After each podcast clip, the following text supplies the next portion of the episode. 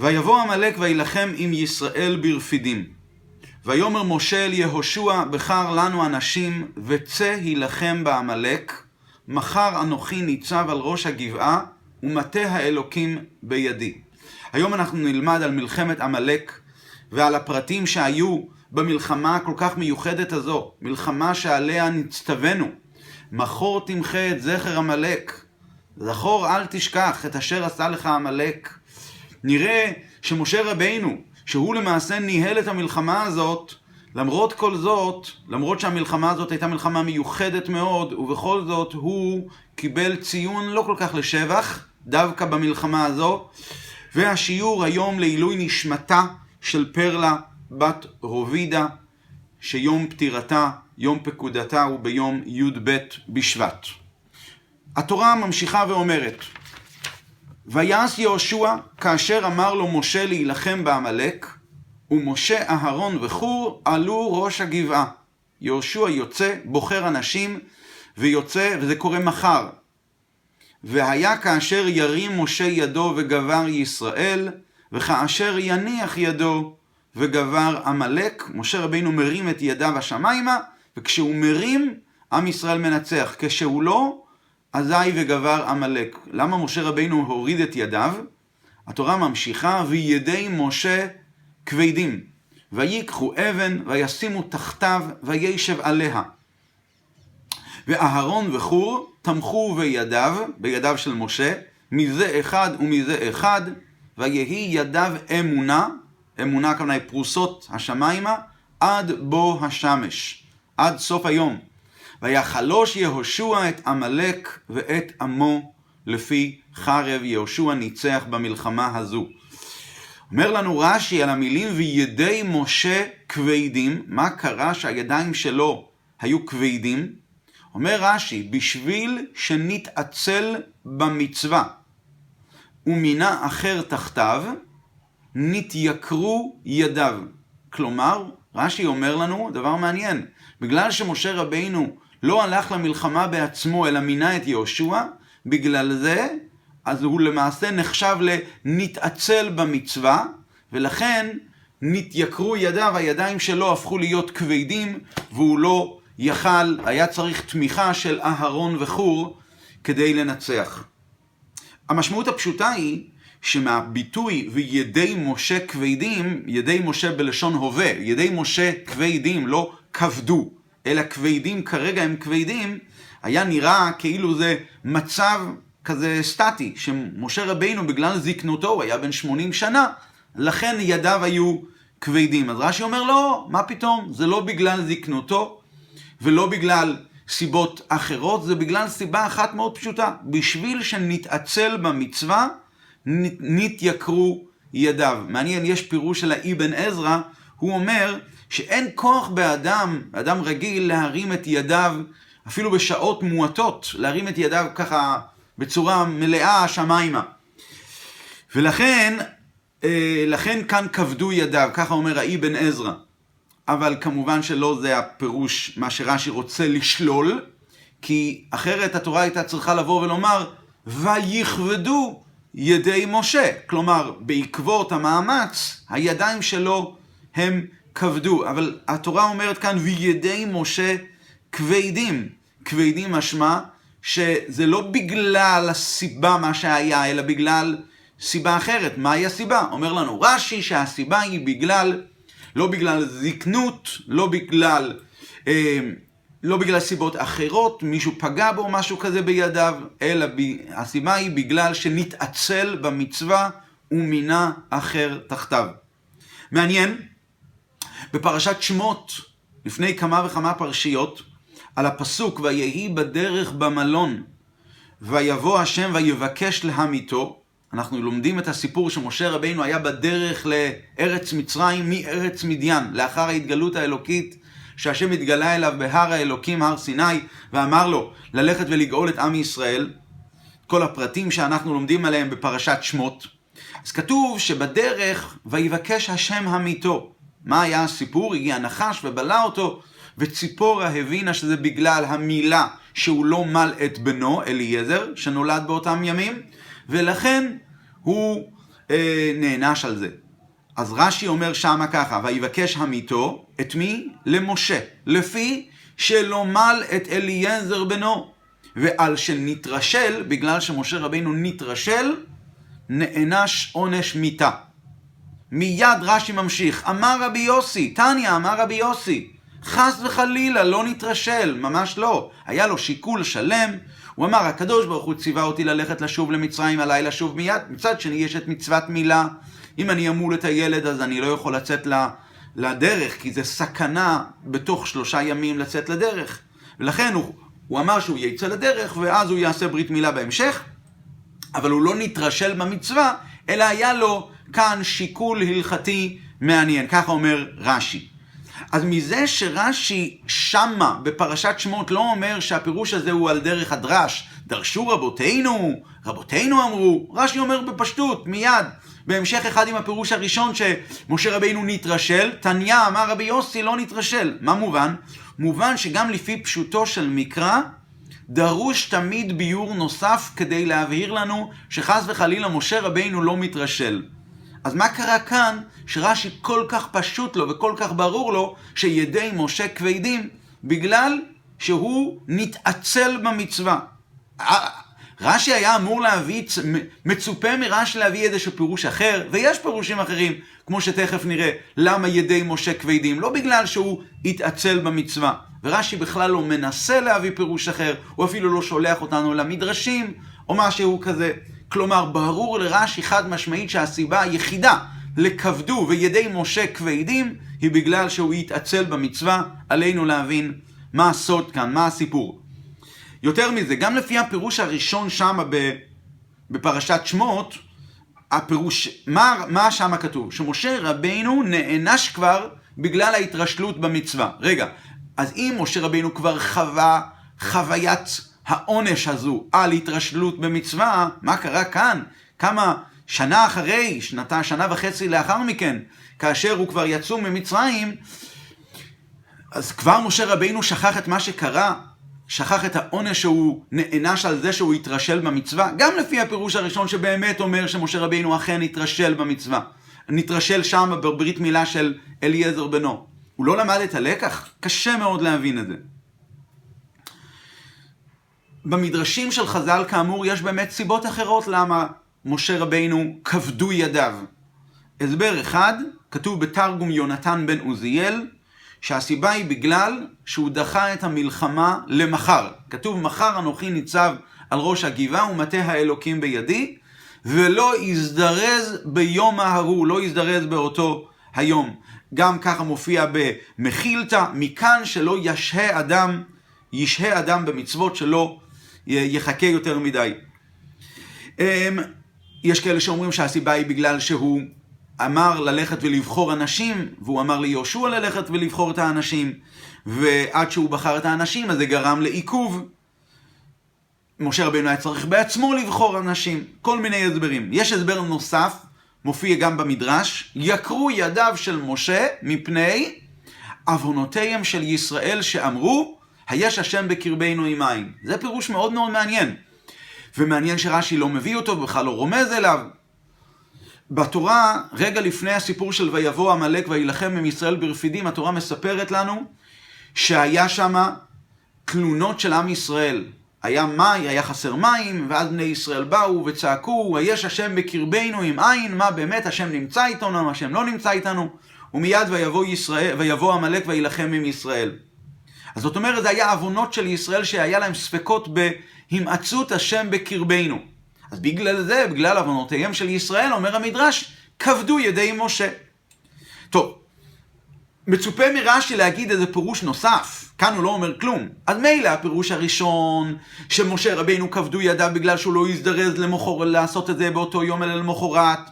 זה פירוש שבאמת קשה ובאמת מובן, ואפשר להבין ולסנגר על רש"י שהוא לא הביא את זה, ולמה? כי זה באמת לא מתאים להגיד בפשוטו של מקרא, שבגלל שהדבר נדחה למחרת, אז זה נדחה בגלל עצלות. כנראה היו סיבות לזה, אבל לא בגלל עצלות חס וחלילה.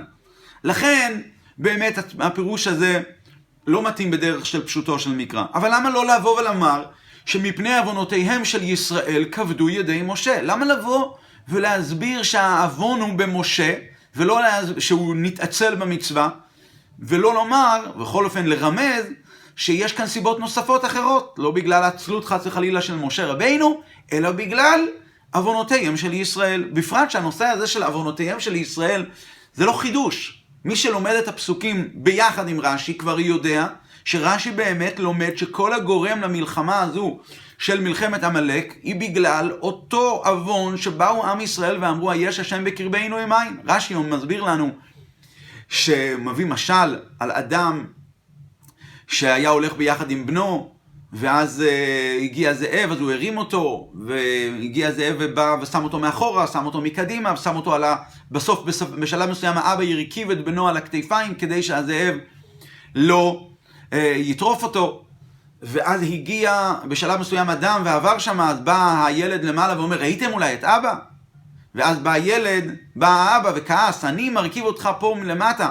ואתה שואל, האם ראיתם את אבא? אז זרק את הכלב, זרק אותו והגיע הכלב ומנסה לנשוך אותו. ככה רש"י מביא במילים אחרות, אבל ככה רש"י מביא לפני כן. זאת אומרת שרש"י לומד שבאמת הגורם הישיר למלחמת עמלק, מעבר לכל השנאה התהומית שהייתה לעמלק עוד לפני, אבל מה הטריגר שהביא כעת את עמלק להגיע?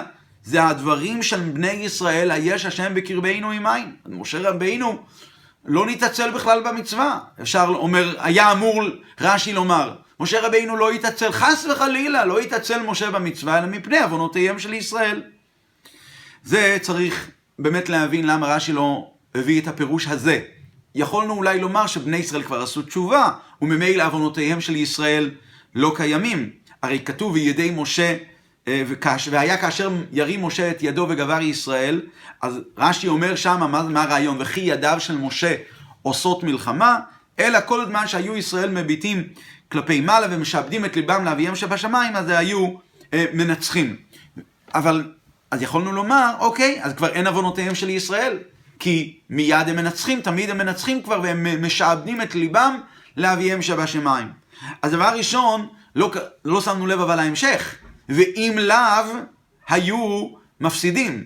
כלומר, רש"י בעצמו אומר שזה לא מצב קבוע כבר בבני ישראל שמשעבדים את ליבם לאביהם שבשמיים. לא כל הזמן הם משעבדים את ליבם לאביהם שבשמיים. כאשר הם משעבדים את ליבם לאביהם שבשמיים היו מנצחים, וכאשר לא, אז לא. זה שכתוב בתורת וידי משה כבדים זה הולך, הרי סדר הפסוקים נראה ש"והיה כאשר ירים משה את ידו" נאמר לפני וידי משה כבדים. אבל האמת היא שמי שקורא את הפסוקים מבין שבידי משה כבדים זה תיאור של מה שהיה עוד לפני כן. ש... מה שהיה מתחילת כל הסיפור, מתחילת כל הסוגיה הזאת, שבידי משה היו כבדים. לא שבשלב מסוים הם הפכו להיות כבדים כי בני ישראל חתום או משהו כזה. זאת אומרת שאפשר מאוד מאוד להסביר שהסיבה שמשה רבינו פתאום מרגיש חולשה גדולה ולא מצליח להרים את ידיו זה בגלל עוונותיהם של ישראל. למה שלא נסביר בצורה כזו? וגם אם בני ישראל עשו תשובה, זה עדיין לא הייתה תשובה מלאה. למה שלא נסביר בדרך הזו? רש"י בכלל לא מנסה, וברור לו שהסיבה היא בגלל שהוא נתעצל במצווה. הקושי הזה הוא גם מתחזק יותר בעקבות המבט שאנחנו נביט על רש"י בפרשת פנחס. משה רבינו מבקש מאת הקדוש ברוך הוא, לפני מותו של משה, יפקוד השם אלוקי ישראל איש על העדה, אשר יצא לפניהם ואשר יבוא לפניהם. משה רבינו מבקש מנהיג שיהיה ממונה תחתיו במקומו לאחר מותו. ורש"י מסביר, מה הכוונה אשר יצא לפניהם ואשר יבוא לפניהם?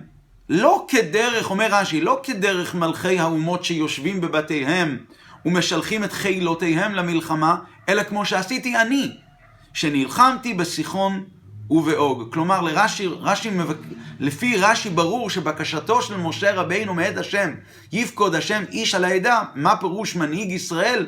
מנהיג ישראל, מלך ישראל, הכוונה היא שהוא צריך לצאת בעצמו למלחמה.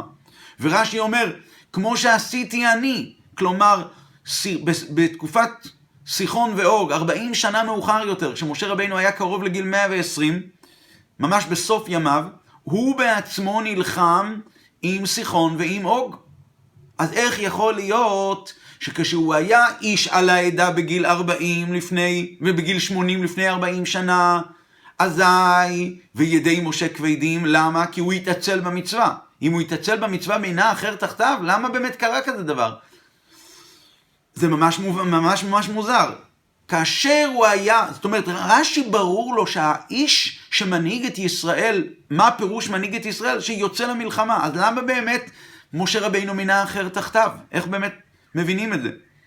לכן צריך לומר שכנראה משה רבינו הבין שפה במלחמה הספציפית הזו של מלחמת עמלק, למרות שאיש על העדה הרגיל, הנורמלי, הנורמטיבי, האיש, האיש על העדה המצופה, שמשה רבינו מצפה שיהיה כזה בן אדם, זה איש כזה שיוצא למלחמה, ובכל זאת, פה משה רבינו הבין שהוא לא צריך לצאת למלחמה, ובכל זאת, כלפי שמיים זה היה נחשב נתעצל במצווה. וכאן נצטרך להבין את הרעיון שמסתתר כאן מאחורי העצלות הזאת של משה רבינו שהוא ממנה אחר תחתיו.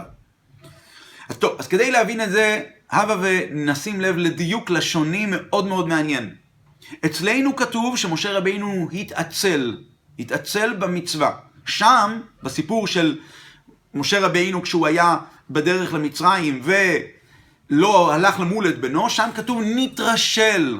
אז הלשון אצלנו הוא נתעצל, הלשון שמה הוא נתרשל. גם עוד שינוי מעניין, אצלנו הלשון הוא נתעצל במצווה. ואילו שם הוא נתרשל, נתרשל סתם. מה ההבדל בין רשלנות לבין עצלנות, עצלות? אז בגדול ההבדל הוא כזה. רשלנות זה אומר נתרשל, רישול. הכוונה היא הזנחה כללית כזו. הזנחה כללית שגם חלק מהפרטים של ההזנחה הזו זה מתבטא שכל דבר דוחים אותו. דוחים אותו מאוחר יותר. זה לא דחיינות, זה לא לדחות דברים. רשלנות זה משהו כזה, הזנחה כללית, כללית על כל, ה, כל ההתנהגות של הבן אדם היא התנהגות מרושלת. לעומת זאת, עצלנות, כשמתבטאים בביטוי להתעצל, הכוונה היא פעולה מסוימת שצריכים לבצע, לקום מהשינה, ללכת, לבוא. פה, לך אל הנמלה עצל, צריך ללכת.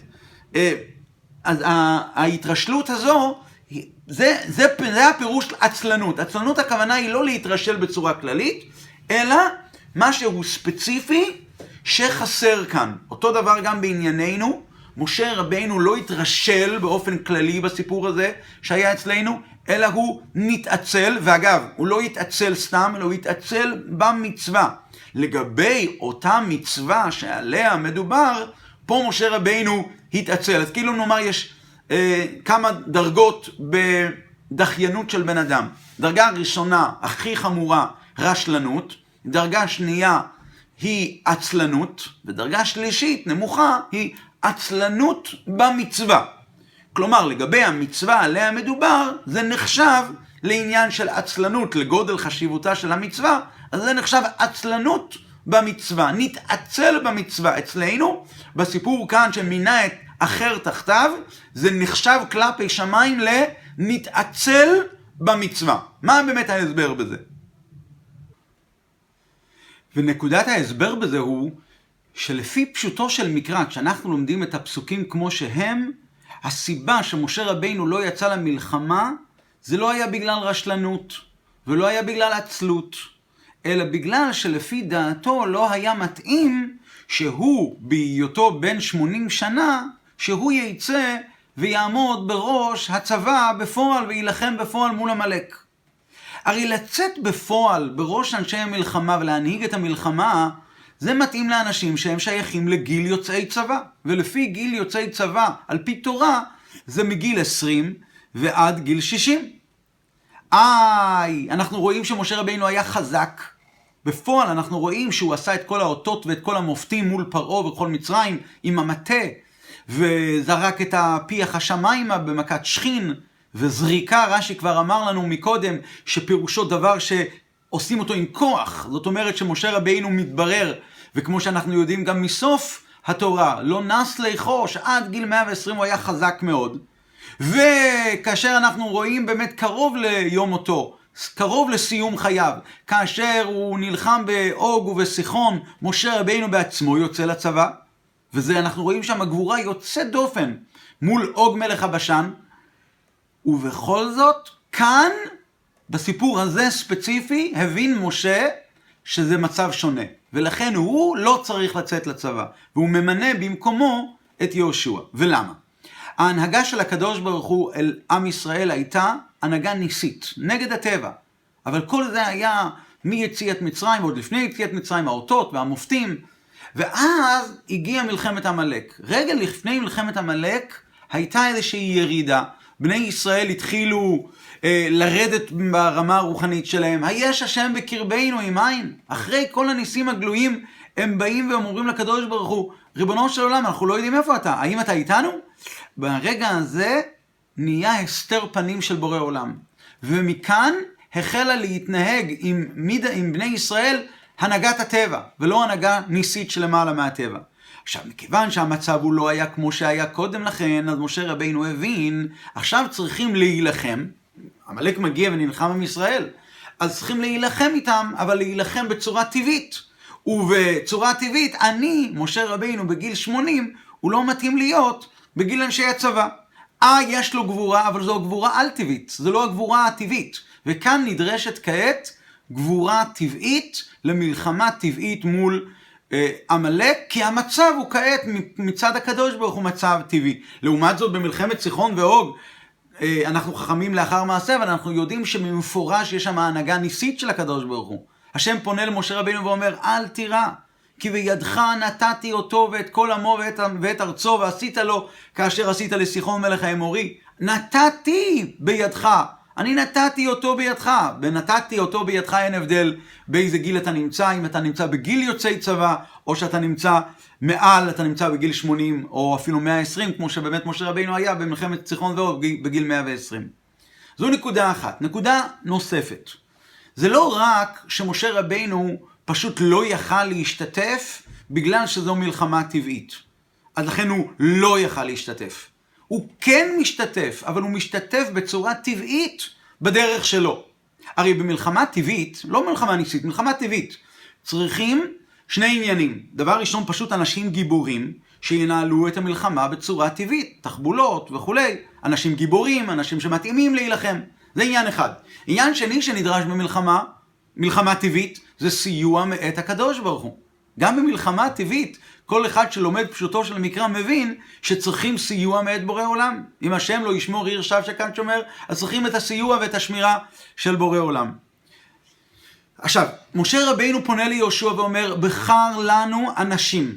אז רש"י אומר, גיבורים ויראי חטא, שתהא זכותן מסייעתן. גם גיבורים צריך מצד, מצד אחד, ומצד שני, יראי חטא. הביטוי, הביטוי בתורה הוא בחר לנו אנשים, לא כתוב גיבורים ולא כתוב יראי חטא. ובאמת במדרש יש ויכוח. אחד אומר שהאנשים הכוונה היא גיבורים, אחד אומר שזה יראי חטא. ורש"י אומר את שני, הדיב...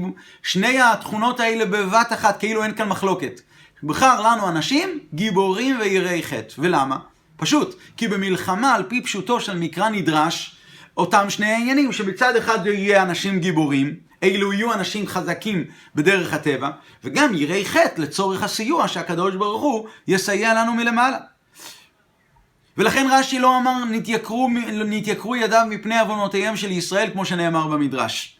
כי מכיוון שהם לקחו יראי חטא למלחמה, אז לא מסתבר שהאמירה של ישראל לפני המלחמה, יש השם בקרבנו עם עין, תהיה יותר חזקה מאשר הפעולה העכשווית שמביאים יראי חטא להילחם מול עמלק, הרי יש את עמלק. מולון מגיעים בני ישראל שהם יראי חטא. מול זה יש את האמירה הקודמת של בני ישראל, יש השם בקרבנו עמנו. מי עכשיו יהיה יותר חזק? האמירה הזו פלוס אנשי המלחמה העמלקים, או יראי חטא של עם ישראל שמשה רבינו ויהושע בחרו. ברור שכשמשה רבינו אמר ליהושע בחר לנו אנשים יראי חטא, מכאן ואילך כל מה שהיה מקודם בעקבות היש השם בקרבנו, עוונותיהם של ישראל, זה לא מה שמשפיע עכשיו, מכאן ואילך. רק מה? מכיוון שבפועל היה האמירה הזו המוקדמת, היש השם בקרבנו עם עין, מכאן ואילך המלחמה באמת היא מלחמה טבעית. אבל גם במלחמה טבעית בעזרת השם ננצח, באמצעות אותם גיבורים ויראי חטא. אז שני העניינים האלו היו צריכים באמת. היו צריכים את הגיבורים הפיזיים, והיה צריכים את התפילה והסיוע מלמעלה. ולכן אומר משה רבינו לעניין השני, שהיא התפילה והסיוע מאת הקדוש ברוך הוא, אני חושב שאני מתאים יותר. ואמר משה לעצמו, אמר משה, אני אמנה את יהושע שימנה, שינהל את המלחמה בפועל. בחר לנו אנשים, וצא אתה יילחם בעמלק, מחר אנוכי ניצב על ראש הגבעה ומטה האלוקים בידי. הוא מדגיש בדברים שלו את שני העניינים האלה. הניהול של המלחמה בפועל יהיה על ידיך אתה יהושע, צא יילחם בעמלק, ובאמצעות כמובן פלוס התפילה אל השם, שזה התפקיד שמשה רבינו לקח לעצמו. אנוכי ניצב על ראש הגבעה ומטה האלוקים בידי. וכשהוא נמצא באמת שמה, והוא היה שרוי בתענית, כמו שרש"י אומר, שזה גם פשוטו של מקרא, שמשה, אהרון וחור עלו, זאת אומרת שהיו צריכים שלושה שיעברו לפני התיבה, כמו בתענית, מה שהמשנה אומרת שבעת התענית צריכים שיעמדו לפני התיבה, שלושה ויהיו שרויים בתענית. ויהי ידיו אמונה, הם היו פרוסות לשמיים בתפילה עמוקה לבורא עולם, שינצחו את המלחמה. לכן משה רבינו אמר, אני לא מתאים שאני אצא למלחמה. אני שרוי בתענית ואני חלש. על פי דין, מי שנמצא במלחמה אסור לו להתענות. ואני רוצה לקבל את הסיוע מלמעלה על ידי התענית, אז אני לא אשתתף במלחמה. ושנית, אני אעמוד בראש הגבעה. ואני ארים את ידיי. מטה האלוקים בידי. בני ישראל יראו אותי, ויקבלו את העידוד ואת המורל ואת המוטיבציה, ויילחמו בפועל, והמלחמה תהיה חזקה, ובעזרת השם ננצח. אז אם ככה, משה רבינו באמת צודק. אז למה באמת, ויהי, ו... ומדוע באמת נתייקרו ידיו? מה הסיבה באמת שהידיים של משה רבינו וידי משה כבדים מתארת התורה ומספרת לנו? למה משה רבינו באמת נהיו, נהיו כבדים ידיו? אומרת, אומרת, אומר לנו רש"י, נתעצל במצווה. לא נתעצל, לא נתרשל, נתעצל במצווה ומינה אחר תחתיו. הוא אומר, נכון, באמת מצידו, הוא באמת נהג כשורה שהוא מינה אחר תחתיו, אבל מסוף כל סוף, מכיוון שזה היה ציווי מאת השם, להילחם בעמלק, אז משה רבינו לא צריך לעשות שום חשבונות, והוא בעצמו היה נדרש לצאת למלחמה מול, עמלק. היי, צריכים תפילה? בסדר. אפשר לקחת את מטה האלוקים למעלה, לתוך המערכה, ולשאת שמה, רגע לפני המערכה תפילה קצרה, אבל להילחם בפועל. כמו שמצאנו לגבי קריאת ים סוף, שכאשר בני ישראל היו במצב מאוד מאוד לחוץ, המצריים מאחוריהם והים לפניהם, אז משה רבינו עמד והתפלל, מה הקדוש ברוך הוא אומר לו? מה תצעק אליי? דבר אל בני ישראל וייסעו. לא עת אתה להאריך בתפילה. ישראל נתונים בצרה. זאת אומרת, שמשה רבינו באמת יש לו סיבות טובות שהוא בעצמו לא לצאת למלחמה, אבל יחד עם זאת, והוא עוד ממנה מישהו במקומו, מינה אחר תחתיו, שלוחו של אדם כמותו, יהושע בן נון, מי יכול להיות יותר טוב מזה?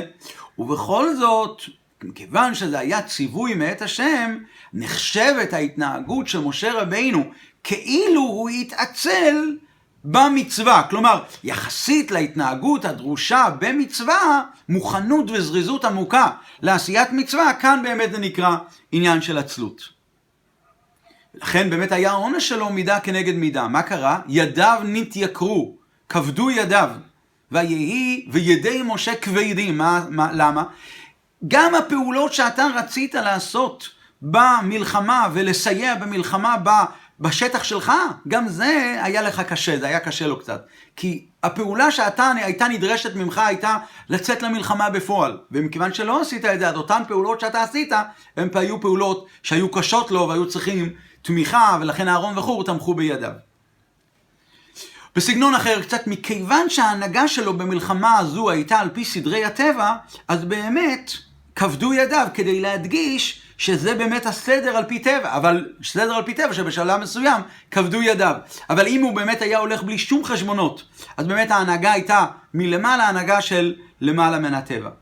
עכשיו, האמת היא שבאמת לא, באמת לא היו קיימים אצל משה רבינו שום שיקולים, חס וחלילה, כאשר היה לו באמת ציווי מפורש. אבל אמרנו מקודם שהיה לו ציווי, ציווי, ציווי מאת השם. זה לא מדויק כל כך, כי לא היה ציווי מפורש למשה ללכת, ויאמר השם אל משה צא יילחם בעמלק. כתוב שמשה רבינו אמר ליהושע להילחם בעמלק.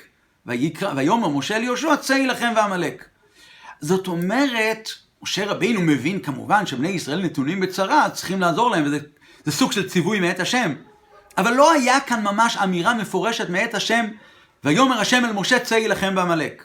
אילו באמת היה כזה, כזה ציווי, צריך לומר שמשה רבינו כנראה היה בעצמו מקיים את זה בעצמו, אבל מכיוון שלא היה ציווי, אז משה רבינו בתור רועה ישראל, הוא עושה את זה כמובן מאליו. שמה? שכשיהודים, גויים מתנפלים על יהודים, אז צריכים לצאת ולהילחם.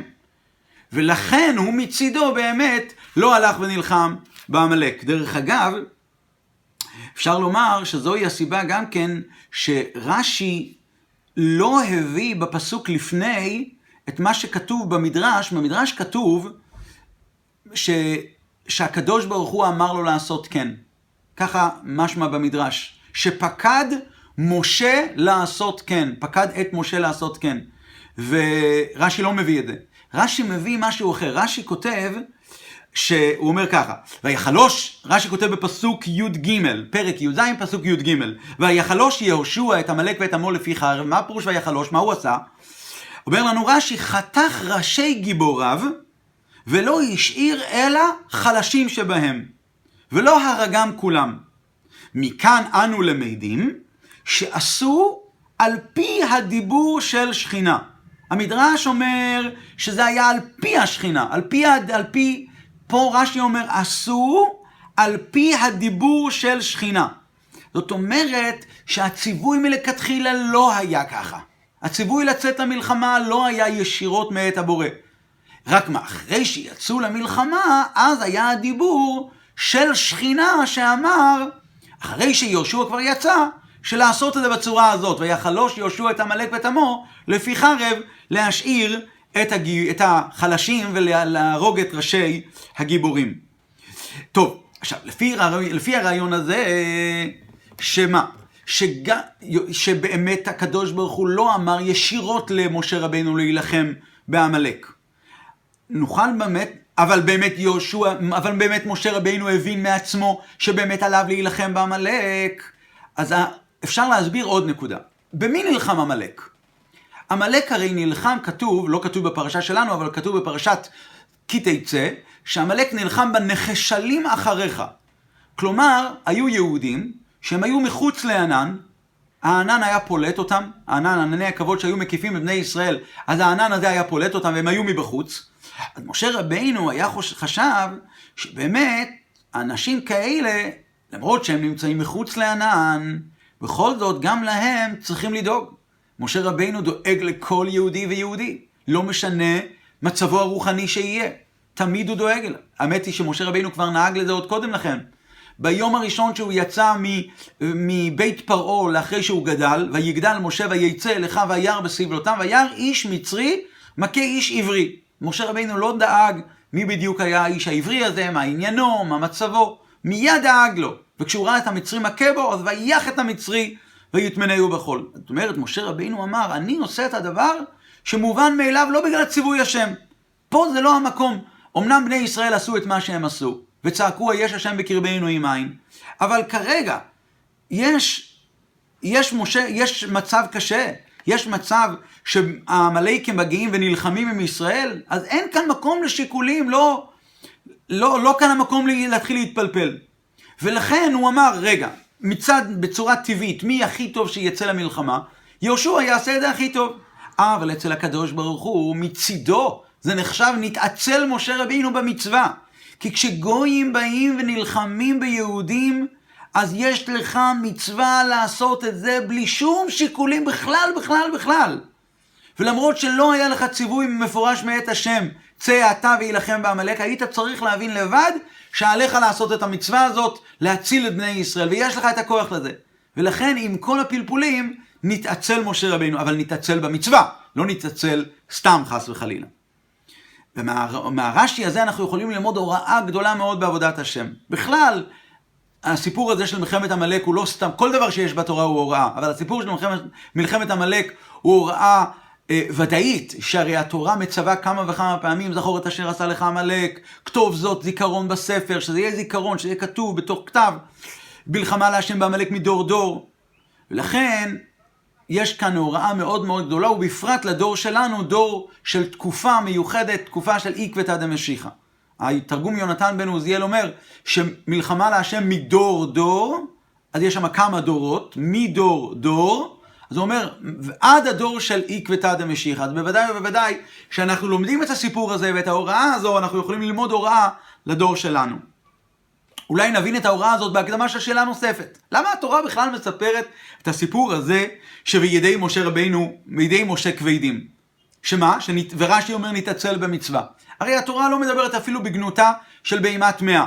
אז לבוא ולדבר בגנות בני אדם? לא לדבר בגנות יהודים? לדבר בגנות יהודי כמו משה רבינו, מבחר המין האנושי? אלא מה? יש כאן הוראה נצחית לכל יהודי ויהודי. הרי במי נלחם עמלק? עמלק נלחם, כמו שאמרנו מקודם, בנחשלים אחריך. לאלה שהם היו חסרי כוח רוחני וענן, היה פולט אותם בגלל החטאים שלהם. אז ביהודים כאלה, עמלק יכול ומנסה לפגוע. ביהודים שבתוך הענן, היהודי, עמלק לא פוגע. מה זה אומר במובן הרוחני? בתוך הענן הכוונה היא בתוך התורה והמצוות. קשורים אל בורא עולם בצורה מלאה. מלאה, חלקית, אבל קשורים אל הקדוש ברוך הוא. והענן, התורה, המצוות, הם מגינים על היהודים, ועמלק לא מגיע לשם. עמלק, שזה הקרירות, האדישות כלפי, אשר קרחה בדרך, עושה קרירות ואדישות בענייני יהדות, הוא לא פוגע במי שנמצא בתוך הענן. אבל יש כאלה יהודים שמסיבות שונות ומשונות הם לא נמצאים בתוך הענן, והחיים שלהם הם לא מתאימים לגמרי להוראות התורה. אז פה עמלק, יש לו דריסת רגל עליהם, והוא מנסה לפגוע בהם. אשר קרחה בדרך ויזנב בך את כל הנחשלים אחריך. ואז יהודי שנמצא בתוך הענן חושב לעצמו, מה הקשר שיש לי ליהודים שנמצאים מחוץ לענן? לגבי אלה שהם בתוך הענן, הם לומדים תורה, מקיימים מצוות, אז אם יחסר להם את השלמות בקיום התורה והמצוות, אני אעזור להם להגיע לשלימות, לשגשג יותר בקיום התורה והמצוות. אבל מה הקשר ביני לבין יהודי שהוא נמצא מחוץ לענן? כנראה שיש לו סיבות להיות מחוץ לענן. אז מה הקשר שלי אליו? אני לא אתעסק איתו. אני אוכל אולי לשבת בבית שלי ולהגיד תהילים לזכותו. אני אתפלל למענו שאולי הוא יחזור לתוך הענן. אבל לצאת החוצה מחוץ לענן ולעזור ולהכניס אותו לתוך הענן? זה לא התפקיד שלי. בפרט אם הוא נמצא במדרגה כזאת של תורתו אומנותו, אז הוא אומר לעצמו, אני אפסיק את לימוד התורה, שזה אומנותי, ואני אלך ויצא לאותם אלה שהם מחוץ לענן ולהגן עליהם מפני העמלקים ולחזק להם את הקשר אל הקדוש ברוך הוא. באה התורה ואומרת, במלחמה הראשונה של עם ישראל, עמלק בא ופוגע ביהודים, גם אם הוא נמצא באשמתו, מפני החטאים שלו, הוא נמצא, נמצא מחוץ לענן, יהודים צריכים לצאת מהתוך הענן ולצאת לצאת החוצה. ואדרבה, מי בעיקר בעיקר צריך לצאת ולהגן על עמלק, להגן מפני עמלק? דווקא אותם ירי, כמו שרש"י אומר, בחר לנו אנשים גיבורים ויראי חטא, יראי חטא, דווקא הם, שהם יראי חטא והם חזקים מאוד בקשר לקדוש ברוך הוא, דווקא להם יש, יש את הכוח להילחם את מלחמת עמלק, ומי עומד בראש המלחמה? יהושע, שעליו ציוו את ההוראה הזאת, צא יילחם ועמלק, אותו יהושע שלא ימיש מתוך האוהל. הוא, הוא זה שצריך לנהל את המלחמה למרות שתורתו אומנותו ברמה הכי גבוהה שיכולה להיות. ובאה התורה ואומרת אפילו עוד יותר, שאפילו משה רבינו, שבעצם בעצם הוא, הוא הנהיג את המלחמה. הוא הוא זה שמינה את אה, יהושע כשלוחו לנהל את המלחמה. והוא הלך במובן הרוחני, והיא ידיו אמונה עד בוא השמש, והוא היה בתענית, והוא עמד כל היום בידיים פרוסות בשמיים, בתפילה על בני ישראל, על אותם אלה שמחוץ לענן, ובסופו של דבר באמת מה היה? וגבר ישראל, עם ישראל ניצח. באה התורה ואומרת, גם הוא היה צריך להשתתף בעצמו ולצאת למלחמה מול העמלקים. הוא עצמו היה צריך לצאת מחוץ לענן. ומזה נלמדת ההוראה גם לאנשים גדולים, שלא די להשתתף במלחמה במובן הרוחני, שזה דבר חשוב מאוד, להגיד פרק תהילים למען שיבתם של יהודים כאלה שמחוץ לענן, פנימה לתוך הענן, דבר חשוב. לשלוח שליחים לשם, דבר חשוב, אבל העיקר הוא לצאת בעצמו ולפעול, להגן על עם ישראל, ועל ידי ההתנהגות הזאת, בצורה כזו, בלי שום שיקולים, בלי שום חישובים, בדרך של קדושה, מחות ימחה את זכר עמלק, באמת הקדוש ברוך הוא גם הוא מתנהג בצורה כזו, מדלג על כל החשבונות וכל העניינים, ומדלג על הקץ, הוא מביא לנו את משיח צדקנו במהרה וימינו.